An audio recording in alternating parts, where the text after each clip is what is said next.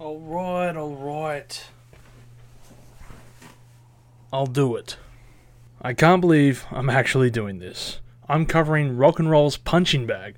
And no, I'm not talking about Kid Rock or Fred Durst.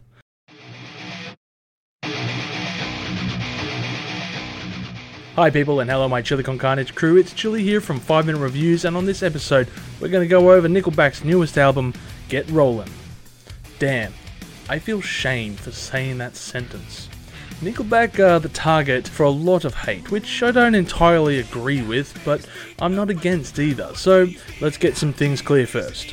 I don't mind a little bit of Nickelback. I thought Hero was a pretty decent song, and How You Remind Me is okay, but their music is very generic and formulaic.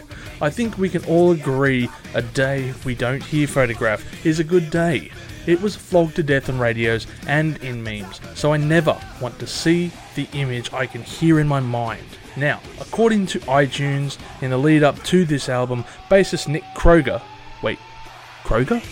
Oh, has a brother? Well, anyway, Nick wanted to do a cover album of Slayer songs. Now, to some, that sounds absolutely horrifying, but I'm curious to hear how that would have turned out. I feel now is a good time to mention that Nickelback first went by the name Village Idiot, which sounds fitting, but they were a covers band back in the 90s. I just don't think, though, that Chad can nail the vocals of Tom Araya, though.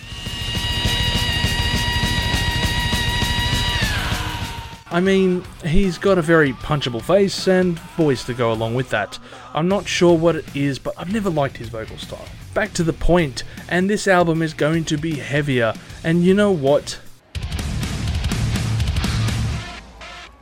This opener song, San Quentin, is heavy.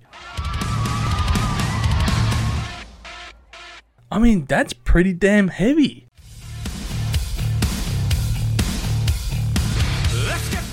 It's a shame it lasted all of 10 seconds before it becomes a generic sound. No, wait, I used that word before. Okay, Google, generic, and thesaurus, and bookmark. You know, for a second there, you had me fooled. I thought maybe this album had a chance to change my opinion on the band and show a side I didn't think was possible. But alas, my surprise was quickly subdued. High Times sees the band venture into electronic country territory with the start of Elijah clicking over and coughing on loop. But Sabbath did that intro and much better. Vegas Bomb is your standard Chad rock with an extensive coverage of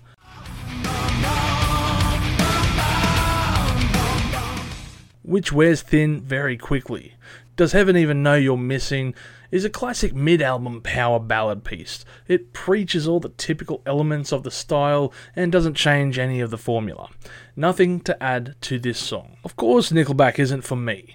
They just are on a different wavelength, and if you enjoy them, well, good for you. I like Limp Bizkit, so I know the hate people give to you, but while I love Limp Bizkit's tunes, I'll admit they can be corny as hell, and not for everyone. So just remember this is just my opinion on this, and it doesn't really matter at the end. While this is all said and done, I'm not too proud to admit that there were moments that stood out and weren't too bad, really. It is a heavier record than I thought, ignoring the ballads and acoustic tracks and country tunes, of course, so I'll give them that. But no riffs really stood out, and it feels a little like a complacent record.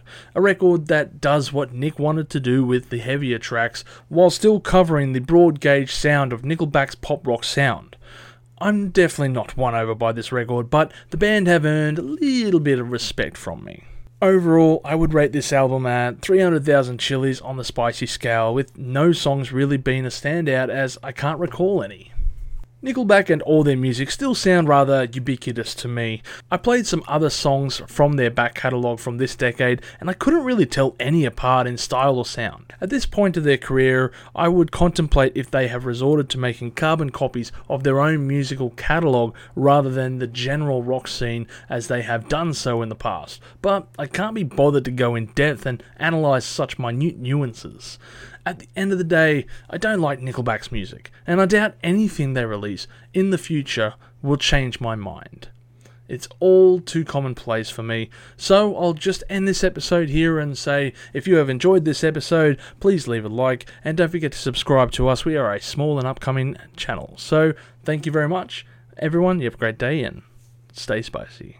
Thank you for tuning in to this episode of Live Listen Erased. And if you have enjoyed this episode, make sure you share it with all your friends. Don't forget to subscribe to our Chili Con Carnage crew so you can get notified for all the future videos that we put out, as we put out videos every Friday.